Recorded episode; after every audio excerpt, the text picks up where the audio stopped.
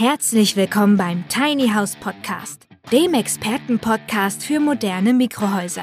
Von und mit Peter L. Pedersen. Wir bringen Ihnen die Vorteile von Minihäusern näher und sprechen mit Fachleuten aller Sparten. Und wir erklären Ihnen, welche baulichen, technischen und rechtlichen Voraussetzungen zu erfüllen sind, damit Ihr Traum vom Tiny House in Erfüllung gehen kann.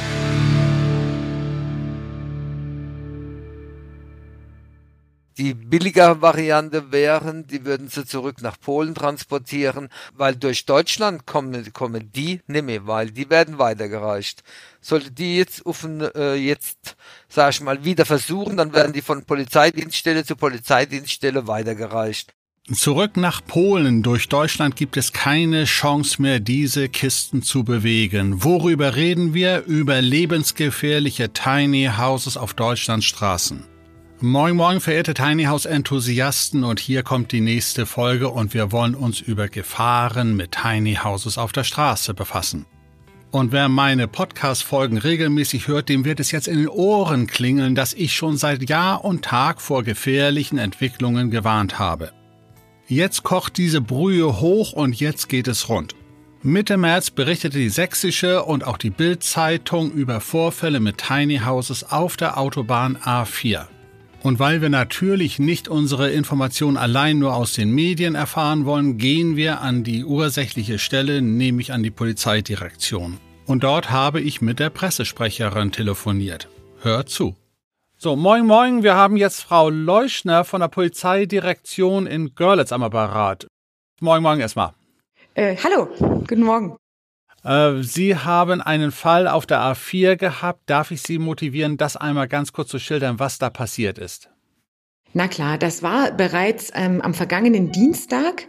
Da hat, äh, haben Kräfte des Verkehrsüberwachungsdienstes äh, drei Transporte mit Tiny-Häusern angehalten. Die haben die da auf den Parkplatz, auf eine Raststätte am Rödertal angehalten und dann eine Kontrolle durchgeführt und dabei festgestellt, dass ähm, da einige Vorschriften nicht eingehalten wurden und deshalb wurde der Transport gestoppt. Im, genau im, im Detail, ähm, die Transporte waren zu schwer, also die Häuser waren direkt mit dem Untergestell, mit dem Fahrbaren verbunden, also die wurden dort angeschraubt.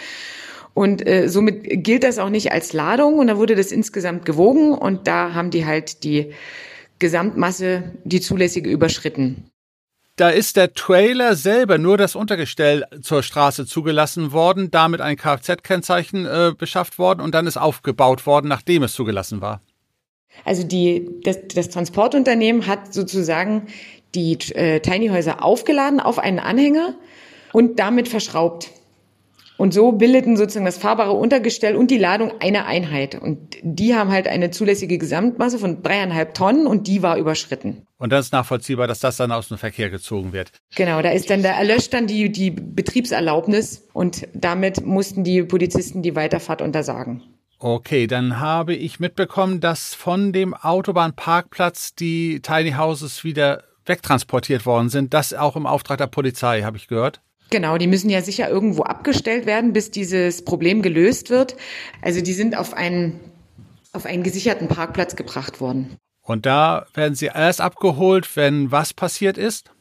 Genau, jetzt müssen ähm, die Firmen sich halt überlegen, wie sie die Tiny-Häuser äh, vorschriftsgemäß transportieren können. Also da gibt's mehrere Möglichkeiten, ist aber alles ein bisschen schwierig, sage ich mal. Also ähm, die sind halt, die heißen zwar Tiny Häuser, sind aber recht schwer. Und deshalb ist es schwierig, das auf einem Anhänger zu transportieren, weil dann schnell die Gesamtmasse, die zulässige, überschritten ist. Wenn die überschritten ist, ist eine Luftdruckbremse notwendig. Die ähm, haben aber keine, also PKWs haben keine Luftdruckbremse, deswegen muss das Ganze dann von einem LKW gezogen werden. Also es ist gar nicht so äh, gar nicht so einfach. Die andere Möglichkeit wäre, die Tiny Häuser auf einen Tieflader zu laden. Hier müssen dann natürlich die vorgeschriebenen Maße, was Höhe und Länge anbetrifft, hinhauen. Und ist das wiederum nicht der Fall, sind da auch wieder Sondergenehmigungen notwendig und erst dann darf losgefahren werden. Das heißt, man hätte eine Überhöhe, man hätte eine Überbreite, ist ja auch der Fall äh, gewesen. Und äh, weil der Tieflader ja auch wieder circa 25, 30 Zentimeter hoch ist, hätte man ja über vier Meter Höhe. Dann wäre es also alles genehmigungspflichtig. Genau, das ist dann genehmigungspflichtig. Wenn man dann die Genehmigung hat, ist alles in Ordnung. Dann muss man dann halt nur noch gucken, dass man die richtige Strecke fährt. Wie können wir die Information bekommen, wann sie abgeholt werden, beziehungsweise ob sie überhaupt abgeholt werden? Haben Sie darüber nachher Informationen?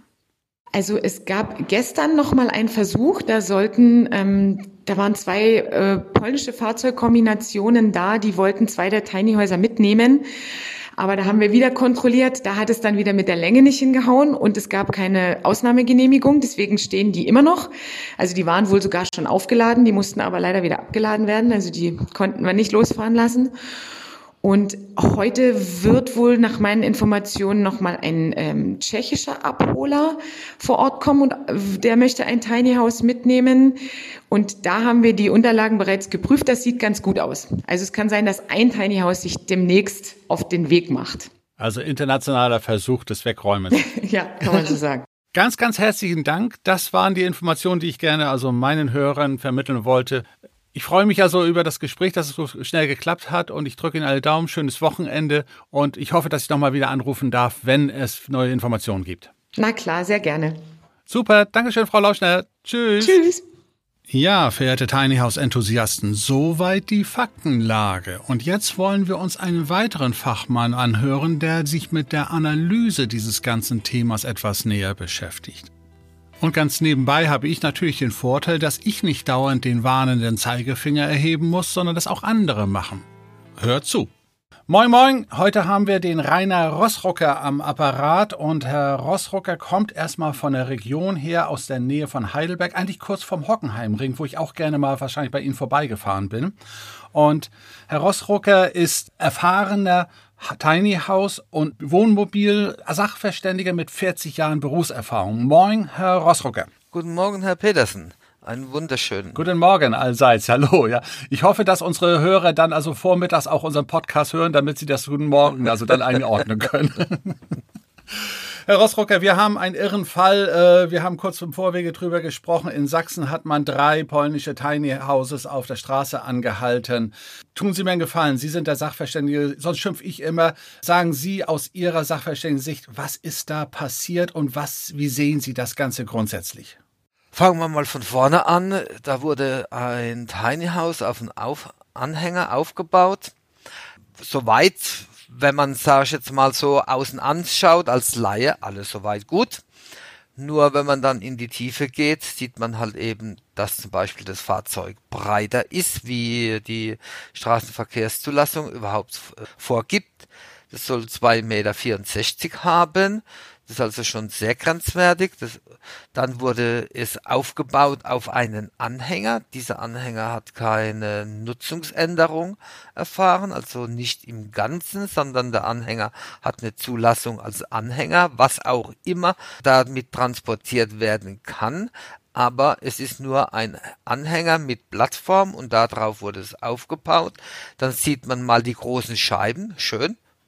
Nur werden die nicht splitterschutzfähig sein, was in der, für die Straße eigentlich Vorschrift ist, oder sie müssten halt dementsprechend beklebt werden muss man dann auch äh, berücksichtigen, dass die Solaranlage eventuell 4,5 Meter fünf hat oder 4,9 Meter neun und das ist dann schon nicht mehr zulässig. Wenn ich kurz einhaken darf, äh, Solarthermieanlage oder Photovoltaikanlage, da ist ja sowieso die Frage, ob man geprüft hat, ob die überhaupt hält. Ja? Ich glaube, das hat der, äh, gut, der Prüfingenieur von der DK gar nicht geprüft.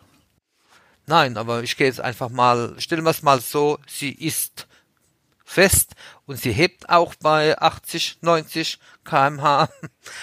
Ja, dann halt eben auch das, die, äh, das Gewicht von dem Fahrzeug, maximal 3,5 Tonnen. Hier sind, sind wir schon bei knapp 3,8 Tonnen. Ist so auf deutschen Straßen nicht zulässig. Wie der ganze Aufbau jetzt sich gestaltet, ob der jetzt die äh, äh, Gebäudeenergieeinsparverordnung äh, hat oder nicht hat, kann man äh, von hier nicht beurteilen. Das wollen wir auch heute gar nicht besprechen. Wir machen ja nur die straßenverkehrstechnische Geschichte. Ja. Baurechtlich lassen wir mal draußen vor, sonst werden wir noch völlig wahnsinnig. Das können wir auch nicht prüfen, weil wir auch keine Infos darüber haben. Jedenfalls straßenzulässig. Deswegen sind sie ja auch stillgelegt worden, die drei Stück. Und da geht's halt eben jetzt nur noch weiter mit dem Schwertransport, weil sie über dreieinhalb Tonnen sind. Und auch die Höhe. Also ich denke mal, die stehen jetzt ein oder zwei, drei Monate bei denen auf dem Hof und kostet halt eben Geld. Sie sagen jetzt ein, zwei, drei Monate. Also ich weiß ja auch, dass äh, ein, ein, eine Genehmigung schon heutzutage irre lange dauert. Was, was muss da eigentlich genau alles vorbereitet werden? Das muss ein Schwertransport sein. Äh, mit welchen Vorgaben und Bedingungen? A, wird da die Fahrstrecke jetzt explizit festgelegt. Also man kann nicht sagen, ach, auf der A5 ist jetzt ein Stau, ich fahre jetzt über die A6. Nein, der muss über die A5 fahren, weil die ganzen Brücken äh, haben ja die Höhe, sage ich jetzt mal. Auf der A5 als Beispiel sind alle Brücken 4,30 Meter. Passt es auf dem Schwertransport dann optimal durch. Dann muss das äh, Verfolgerfahrzeug hinten mit dran sein. Also der Fahrer ist da festgelegt explizit an diese Strecke. Er kann also nicht sagen, ich fahre jetzt da über linksrheinig oder rechtsrheinig oder fahre dahin. Nein, die Strecke ist festgelegt, die muss auch gefahren werden, weil es geht ja nicht nur bei den Brücken Durchfahrten, sondern auch über Brücken. Das muss vorher festgelegt werden. Also bis das Ganze dann halt eben in der deutschen Bürokratie durchgeht, habe ich gerade gestern Abend Bericht, der sagt also mit Windanlagen, die brauchen vorneweg mal drei Monate die Behörde, bis sie ihren Segen und Stempel dazu geben. Und solange steht drei das Fahrzeug Monate. halt. Wahnsinn, ja. So, und dann brauchen wir auch noch drei Transporter. Es sind ja drei Anhänger, die transportiert werden müssen. Und äh, ich hatte schon von dem Dekra-Gutachter, der in Bautzen die Tiny Houses dort überprüft hat im Auftrag der Polizei, schon ein Lächeln gehört und sagte, wenn die mal überhaupt abgeholt werden, weil er vermutet schon, dass, da, dass die Abtransportkosten den Wert dieser Häuser übersteigen. Kann durchaus sein. Ist, das ist jetzt Mutmaßung. Wir wissen auch nicht, wie sie innen aufgebaut sind, was ja. ist und, und, und. Äh, das ist so jetzt, aber es kann durchaus sein. Die billiger Variante wären, die würden sie zurück nach Polen transportieren und dann könnte sie wieder auf Achse weiterfahren. Weil die sind ja im Dreh von Görlitz, Bautzen da oben, stehen die Fahrzeuge und da wäre es billiger. Sie meinen, in, in Polen darf man sie so transportieren? Oder würden Sie es einfach tun? Ich würde es einfach tun, weil, okay. weil ja. durch Deutschland kommen, kommen die nicht mehr, weil die werden weitergereicht. Ja. Sollte die jetzt offen, äh, jetzt, sag ich mal, wieder versuchen, dann werden die von Polizeidienststelle zu Polizeidienststelle weitergereicht. Und im Moment sind sie, ja, sind sie gleich wieder weg. Und deswegen also nach Polen und dann halt eben dort verkauft. In Polen bleibend kommen wir mal auf die Fahrer zu sprechen, weil die trifft es ja natürlich besonders hart, weil die sind ja vor Ort erstmal die Gekniffenen. Was hätten die denn im Vorwege machen müssen, damit sie in diese Bredouille gar nicht erst kommen? Gut, zuerst einmal den Führerschein überprüfen, ob sie die überhaupt anhängen dürfen. Also weil, sie selber, ob sie überhaupt die Zulassung, ja, die entsprechenden. Führerschein genau. dafür haben, ja. Weil wir haben hier immerhin noch, wenn sie, sage ich jetzt mal, den alten Führerschein haben, dann dürfen wir 3,5 Tonnen hinten dranhängen mit der Klasse 3. Und das muss man halt eben dann schauen. Dann halt eben gut im Vorfeld einfach mal Metermaß nehmen und mal die Breite messen dann wissen sie sofort, dass es 2,65 Meter sind. Dann halt eben auch mal schauen, ob die Solaranlage richtig äh, fest sind, weil es ist ja Ladung. Und äh, hier ist auch Ladungssicherheit maßgebend und halt eben schauen, ob das Zugfahrzeug 3,5 Tonnen ziehen darf. Und wahrscheinlich, es kommt auch schon der Lust, ist ja im, im Kfz-Schein nachsehen, äh, wie hoch das nach Kfz-Schein ist, denn das dürfte irgendwo ja so um die 50, 55 Zentimeter sein, ja. ja. Der, der zugelassene Anhänger, der Trailer selbst, ja. ja. Also es ist schon eine Problematik. Der, ich sag jetzt mal, der Gekniffene ist halt eben der Fahrer. Ja.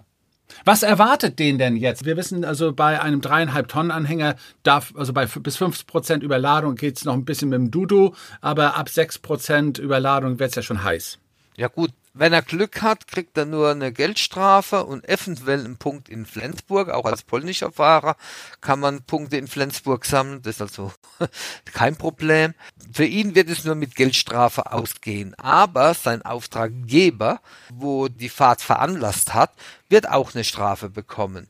Und die muss der Fahrer halt eben per, EC, äh, per Mastercard oder EC-Card sofort bezahlen dann. Und die müssen erst bezahlt werden, bevor überhaupt auch die Tiny Houses jetzt von dem Verschlusshof, wo sie jetzt stehen, überhaupt ausgelöst werden, oder? Ja, ja. Ja, ja, okay. Weil, äh, ich sage jetzt mal so, im Abschleppgewerbe ist es so, äh, Fahrzeuge, die ausländische Kennzeichen haben, sogar äh, selbst Deutsche, die gehen eigentlich immer nur mit Bargeld oder mit äh, Kreditkarte bezahlt vom Hof. Weil die Abschleppunternehmer sagen, ich renne doch nicht 500 oder 1000 Euro hinterher und hab am Endeffekt nichts, sondern da geht's gleich Cash auf den Tisch und dann ist gut. Und dann kann, können die Dinger vom Hof fahren. Wobei, die müssen ja noch umgeladen werden. Ja, ja, also die werden doch neben dem Tieflader werden sie auch noch einen Radlader wahrscheinlich benötigen, um das Ding überhaupt darauf zu ziehen. Also das wird noch spaßig. Also ich, Herr Rossrucker, wenn Sie jetzt äh, einen Anruf bekommen von einem Kunden, der so ein Teil gekauft hat und sagt, also ich habe den Eindruck, hier ist irgendwas nicht in Ordnung mit dem Ding. Was machen Sie dann oder was können Sie dem denn also als Unterstützung anbieten, wenn der sagt, also ich weiß nicht, ob das Ding zulassen ist und ich verstehe das nicht. Wie können Sie als Gutachter, als Sachverständiger so einem dann unter die Arme greifen? Gut, es ist halt schon möglich, über, ich sage jetzt mal, über den Kfz-Schein das zu analysieren, ob das Fahrzeug überhaupt zugelassen, also wenn es zugelassen ist, ob es auch den Zulassungskriterien, wo, wo eingetragen sind, entsprechen. Und das kann man also schon über äh, E-Mail und Bilder kann man das schon machen. Nur ins Detail halt eben geht es nur vor Ort, dass man halt eben nachmisst. Es gibt Wagen, wo man das testen kann, ob die Achslasten vorhanden sind, also das Gesamtgewicht. Dann gibt, muss man halt eben auch die Höhe messen. Also man kann schon viel tun, um dem Kunden weiterzuhelfen, bevor er auf die öffentliche Straße geht weil auf dem Privatgelände ist das kein Thema, da kann man das Ding rumziehen, da kann man auch mit 100, wenn das Gelände so groß ist, fahren, interessiert es keinen. Ja. Aber einmal auf die Straße, es muss nur komplett auf der Straße stehen, dann und die Polizei steht da, dann war's das. Okay, dann haben wir die Wurst warm. Super. Gell? Ja. Herr Rossrocker, ich danke ganz, ganz herzlich. Also ich bin gespannt, was dort sich entwickelt. Ich bin aber auch sicher, dass es nicht das letzte Mal sein wird, dass wir uns unterhalten über Sachverständigengutachten, was die Mobilität von Tiny Houses angeht. Und ich werde mir erlauben, Ihr Einverständnis bitte vorausgesetzt, dass ich in die Shownotes meiner Podcast-Folge auch Ihre Kontaktdaten mit eintragen lasse. Sie können auch die, die beiden Webseiten verlinken. Das mache ich auch. Gerne, kein Problem. Also da, Sie können den Verband verlinken und die andere, also die meine normale äh, Webseite, die Wohnmobilgutachter und die Gutachterfachverband. Super. Ach, das haben wir ja ganz vergessen. Sie sind ja auch noch verbandsmäßig aktiv. Das haben wir vorhin bei der Begrüßung noch vergessen. Das wollen wir nicht äh, jetzt unter den Tisch fallen lassen. Das ja. machen wir noch. Ich werde alles in die Shownotes reinlegen. Also, liebe Freunde mhm. und Zuhörer, wenn ihr also ein Problem haben solltet, der Rainer Rossrucker steht euch, was die Mobilität angeht, von Tiny Houses gerne zur Verfügung. Ja, dann haben wir es. Ich danke ganz herzlich. Gut, ich habe zu danken, Herr Peter Petersen. Wofür? wir haben ja nicht viel ja. gemacht. Aber es ist schon spannend. Ja. Und wünsche Ihnen noch einen schönen Tag. Danke gleichfalls. Wir hören und sehen Gell? uns. Tschüss. Bis dann. Tschüss. Soweit der Sachverständige Rainer Rossrocker über diesen Fall in Sachsen. Der guten Form halber möchte ich auch noch erwähnen, dass wir das Gespräch mit Rainer Rossrocker vor dem Telefonat mit Frau Leuschner von der Polizeidirektion in Görlitz aufgezeichnet haben. Was also der Rainer Rossrocker hier prognostiziert hatte, ist tatsächlich auch passiert. Man hat versucht, diese Hütten wieder nach Polen zurückzuschleppen. Lass uns noch einmal festhalten, was hier genau passiert ist. Hier wurde also ein serienmäßiger Anhänger, also nur das Untergestell eines zukünftigen Tiny Houses genommen und das zum Straßenbetrieb angemeldet. Dafür hat man ganz sicher dann auch entsprechend ein Kfz-Kennzeichen bekommen und das an den Anhänger anmontiert. Danach hat man angefangen, ein Tiny House obendrauf zu bauen, fest mit dem Trailer zu verbinden und damit hat man den Anhänger baulich verändert und damit ist die Betriebserlaubnis erloschen. Diese drei Fahrer haben also drei nicht für den Straßenbetrieb zugelassene Fahrzeuge über die Autobahn bewegt. Die Fahrer werden also in jedem Falle zur Rechenschaft gezogen, weil sie die unmittelbar Verantwortlichen für diesen Fehlgriff sind. Der eigentlich Verantwortliche ist aber derjenige, der dieses Tiny House auf den Anhänger montiert hat. Und da kann man einfach nicht drum herumreden. Das, was da passiert ist, ist schon schwer kriminell. Hier wurden im Zweifelsfalle Menschenleben in Kauf genommen. Denn wäre mit so einem Tiny House ein Unfall auf der Autobahn passiert und es hätte Personenschäden oder sogar Todesfolgen gegeben, es wäre unabsehbar, was da passiert wäre. Natürlich wäre die Versicherung erstmal für den finanziellen Schaden eingetreten, aber sie hätte sich von dem Fahrer und möglicherweise von dem Hersteller alles wieder zurückgeholt. Und so etwas kann gerade bei Personenschäden durchaus in die siebenstelligen, in die Millionenbeträge hineingehen. Es hat sich also scheinbar niemand der Beteiligten ernsthafte Gedanken darüber gemacht, was sie da für einen Müll produziert haben. Hätte man also versucht, das Gesamtpaket Anhänger mit Tiny House für die Straße zuzulassen, wäre es ja von vornherein schiefgegangen. Mit Übergewicht, mit Überbreite, mit gefährlichen Scheiben und mit einer Feuerstätte im Anhänger. Und egal, ob es eine Gesamtzulassung oder nur für den Anhänger eine Zulassung gegeben hat, das Problem für den Fahrer und den Hersteller bleibt grundsätzlich gleich. Niemand hat sich darüber Gedanken gemacht, ob es überhaupt hält. Wir haben bereits in einer der vergangenen Folgen darüber gesprochen, dass es eine gesetzliche Lücke selbst bei der Straßenverkehrszulassung gibt, nämlich ob dieses Teil auf der Straße überhaupt hält. Das wird nicht geprüft. Dafür ist der Hersteller Zeit seines Lebens verantwortlich, wenn damit etwas passieren könnte. Denn was passiert, wenn sich damit ein Unfall ereignet? Die zuständige Versicherungsgesellschaft wird in jedem Falle einen Gutachter einsetzen. Ja, und der fängt ganz von vorne an, der geht auf den Hersteller einmal zu. Und da verlangt er natürlich erst einmal alle Unterlagen, alle Zeichnungen, alle Papiere. Und dazu gehört natürlich auch die Frage, ob jemand das berechnet hat, ob dieses Teil auf der Straße hält. Liegt ein dynamischer Festigkeitsnachweis vor? Und was kommt dann als Antwort? Ja, das hat der TÜV doch zugelassen. Der Gutachter fragt dann nochmal, haben Sie dann von Ihrer Seite nochmal eine Berechnung vornehmen lassen? Reaktion? Nein, natürlich nicht, hat doch der TÜV gemacht. Das Ergebnis ist also, keiner hat geprüft, ob es auf der Straße hält und damit ist der Hersteller komplett verantwortlich. Er könnte sich natürlich damit also aus der Affäre ziehen, indem er einfach nur eine Ladung verkauft. Wenn dann ein Fahrer so dämlich ist, ungeprüft das auf einem Anhänger zu transportieren, hat der natürlich Schuld. Und für ein Tiny House, das mit einer Holzrahmenkonstruktion auf einem Trailer montiert ist, gibt es einfach keinen dynamischen Festigkeitsnachweis oder wie wir heute sagen, Karosseriestatik. Da fährt man grundsätzlich unter Lebensgefahr.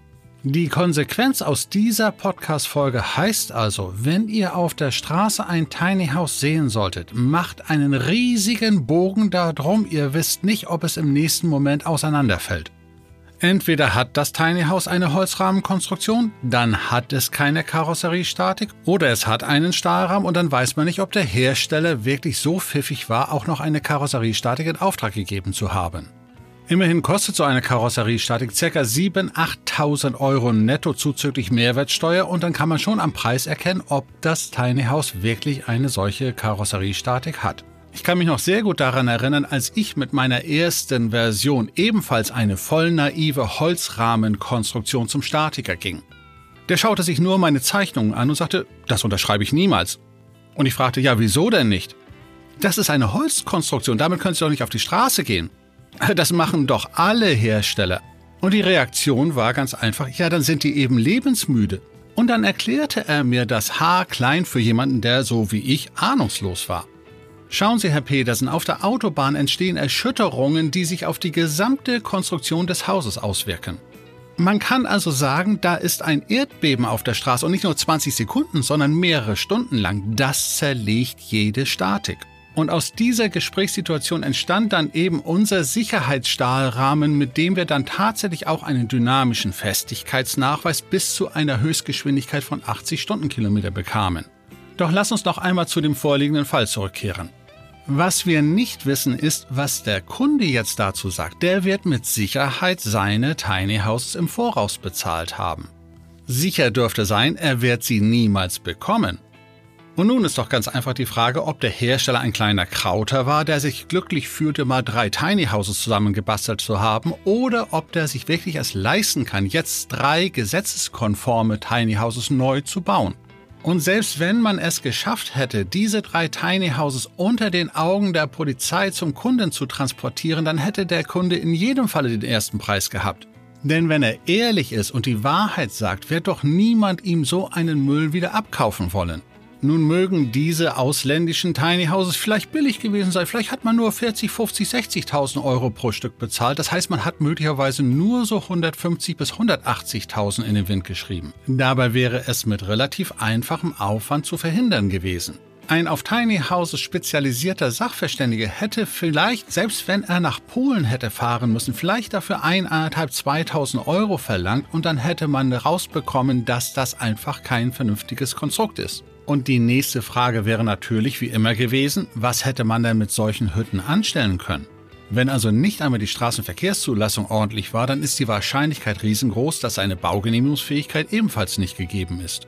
Ja, was bleibt dann übrig? Wenn man drei davon kauft, will man sie natürlich vermarkten, also unter dem gesetzlichen Radar auf den Campingplatz und irgendwie trickreich an irgendwelche ahnungslosen Urlauber vermieten. Und wenn da dann der offensichtlich nicht zulassungsfähige Holzkamin abfackelt, dann gibt es einen wunderschönen Feuerschein mit einem kleinen Großbrand. Und damit kommen wir zu der Moral der Geschichte. Glaube diesen Sprüchen bei Facebook nicht, wonach das alles gar kein Problem wäre und wo kein Kläger, da kein Richter. Und wenn ihr euch selbst ein Tiny House kaufen wollt und selbst keine Ahnung von den fachlichen Hintergründen habt, dann bestellt euch bitte schön einen Sachverständigen, der das in eurem Namen prüft. Und sollte ein Freund oder eine Freundin von euch erzählen, oh, ich habe ein billiges Tiny House gefunden und das möchte ich mir gerne kaufen, gebt ihm diese Podcast-Folge weiter. Sie möge sich bitte diese anhören. Und dann drückt unbedingt in der Podcast-App auf den Knopf Folgen, damit ihr regelmäßig Informationen bekommt, wenn ich wieder neue Folgen hochlade. Und solltet ihr selbst schon solche Planungen im Kopf gehabt haben, dann dürft ihr euch mit Sicherheit jetzt den Angstschweiß von der Stirn wischen. Eigentlich wolltet ihr vom Leben in einem wunderschönen Tiny House träumen und auf einmal wird daraus ein Albtraum.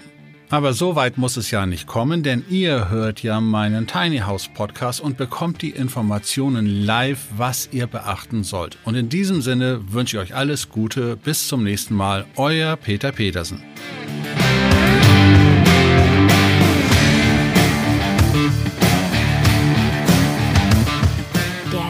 Tiny House Podcast ist eine Produktion der Berufsakademie Mecklenburg-Vorpommern in Zusammenarbeit mit der Rolling Tiny House GmbH. Wenn Sie mehr zu den Tiny Houses wissen möchten oder in einem Mini-Haus einmal Probe wohnen wollen, dann schauen Sie doch einfach auf www.rolling-tiny-house.de.